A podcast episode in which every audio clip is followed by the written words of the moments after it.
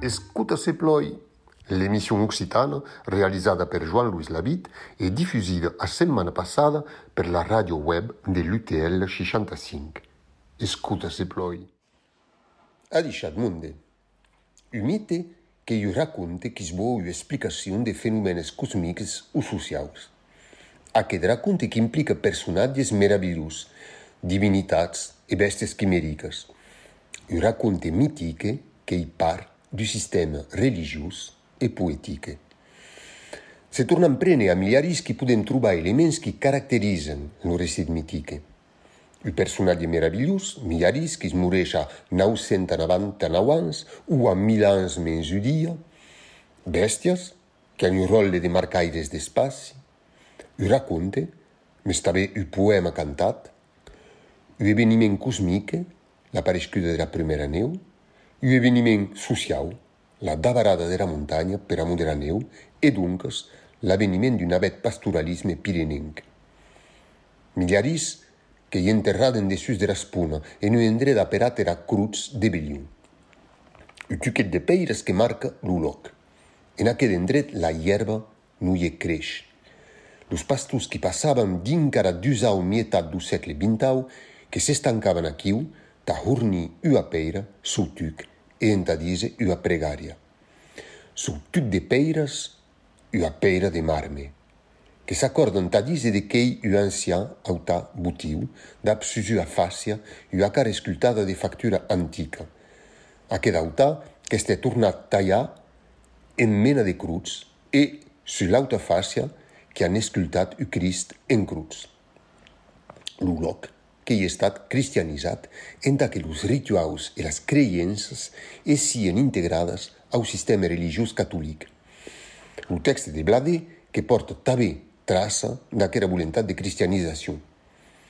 Tout d'aquero que deixa pensar que milliaris qu'ei més que personatge meravillós, qu'ei més que segu, un antic diu pirenen qui ei estat respectat dinca au segle XXau, d'haver ensemble de rituals simples, educau la mitologia s'ei transmetuda dinca nosaltres.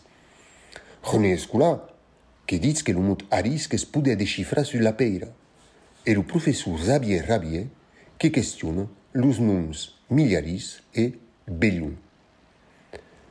Ta Millaris que voca lo nom du personatge notat au segle XVI per Mauran, Arises, que tabé lo nom de la muntanya dita Pic de Mieria. Millaris, que pòt estar a evolucion de l'operacion Vieiarises o, d'haver d'accent de per la muntanya, Viarises, qui avere buliaten que o fenomeno corrent en gascón euh, pensem per exemple a Sebizens, euh, Saint-Vincent de Tirossa, Sebizens, o mundo que dizem a dia de hoje Cebizens B que passa a M. milhares que poderé en su verdaquero estar a montanha risas divinizada, como está Lucas de Pla de Montanhas en Pireneus. Més que saber també que miliaris que hi toponima, que trobam en Aragón tau com en les muntanyes du Solor, ha canta d'aquí o que dits, ni a gruta ni a grutera ni a dentur de miliaris, no s'hi pareix nada autabaca, ni petser, ni pemmaití.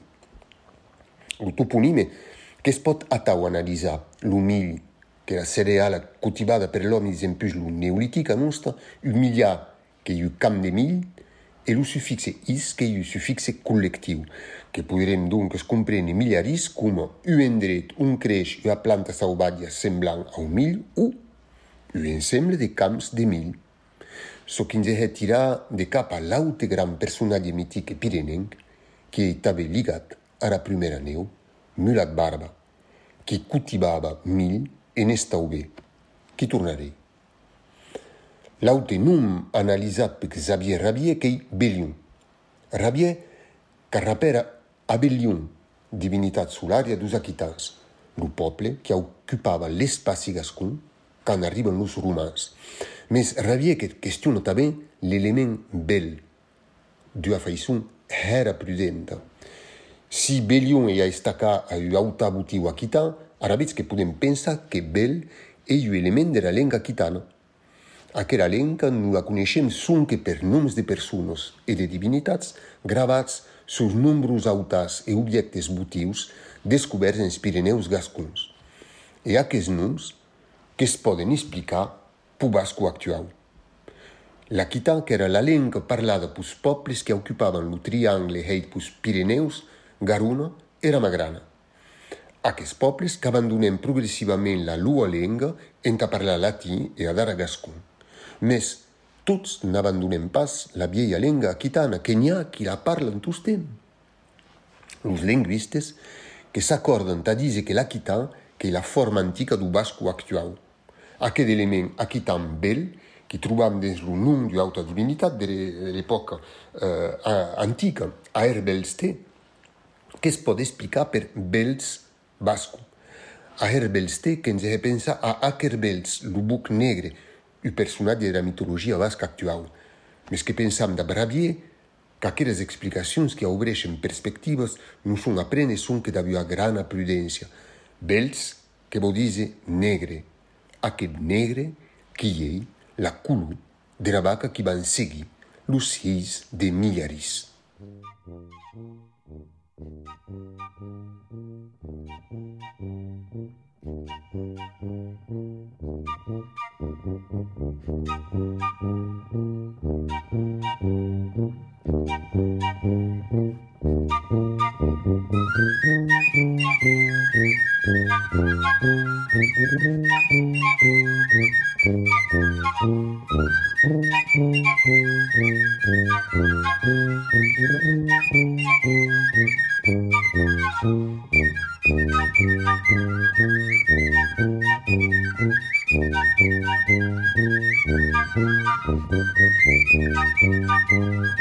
Mm-hmm.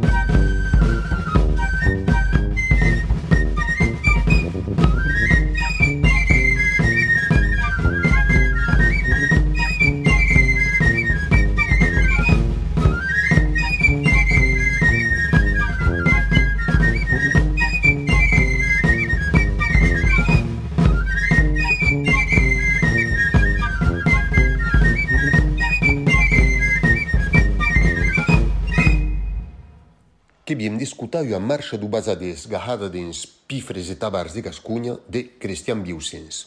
O clinheta tabazás era sua resta dos bueus. Dens as diferentes versões do mito de Milharis, na bacaneira Erutaure, que jogam um role importante.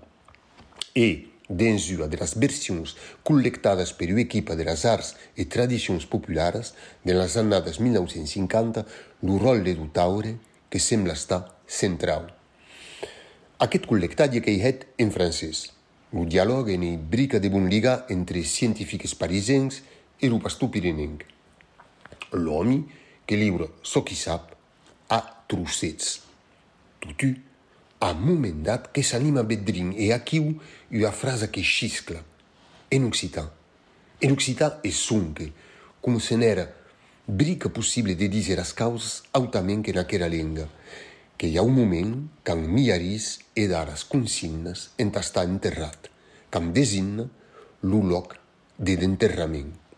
Là, un hasia bramet et taure, qu'a dits dus cops, là un hasia bramet et taure, que lo loc aperat era cruz de belion, là un la hierba no ha jamais més crescut. Et taure, en bramant, que designa loc un se deu enterrar Milharis, la vaca negra que miara sis a l'endret un bastiran. O taure que la bestia de la relació au present e a l'amor. La vaca que la bestia de la relació a vie. La culu negra sense dits Michel Pastoureau que abans cristianizació la culu du fecund, du graniu, du frutec. Mulat barbe, l'unité parallèle di Yedra che parla è di aouyo dell'agricoltura e et passe du Da D'aouyo sa Iedra che il taure, lui de mon herran, qui va riconoscere l'umil, l'ublato, l'umil muro à Della De la alla faison, neu, la première année, che van a a chitar la montagna, un vivent tutta rannada, entrerà a installarsi mescabat. Tens de guerres che s'annunciano, tal com o temps de la cristiantat qui va d'arrenlar a regnar. E podem veure, a costat du mite de l'installació de les populacions de les bats, un mite de la perta du paradís en alta muntanya, que calere la vez pensar que jamais los homes no han poblat la alta muntanya. E tutti? Los toponimes de alta muntanya come Millaris, Canlun o Cambiei, que llesaban los toponimistes pensativos sus l'interpretació a dar a d'aqueres denominacions. Desempus 2015, arqueòlogues que mien a recerca sus traces d'habitacions en ula de Tremusa, besia de l'ula de Staubé, una belle biscut mulat barba. Aqueles habitacions que estan interpretadas en un primer temps com l'installació d'homes, liurant-se a una exploitació dos mineraus e a una activitat de metal·lurgistes – en 2021, les observacions més completes que deixen pensar que havem aquí a l'endret per a Haya de Put, a 2.000 metres d'altitud, una instal·lació permanent que data du bronze ancià, el període que segueix lo neolític. Més de 4.500 anys ha, homes que viven efectivament tota l'annada en alta muntanya, en Pirineus. Dins contextos que são debuts estar favoráveis à apropriação de mites, um mite do tipo de milhares ou milat barba, contextos diferentes dos contextos que havem conhecido desempus, mas que são estados culturalmente auta pertinents como no nostre contexto de lectura de web. Os temps nostres de cambiamento climático que vão transvirar as nossas civilizações, a tal como a primeira neu e has o deixar a alto montanha liber aos his de murat barba e de milharis. A deixat per ue brabemund e tu, date bon dia e escuta se ploi.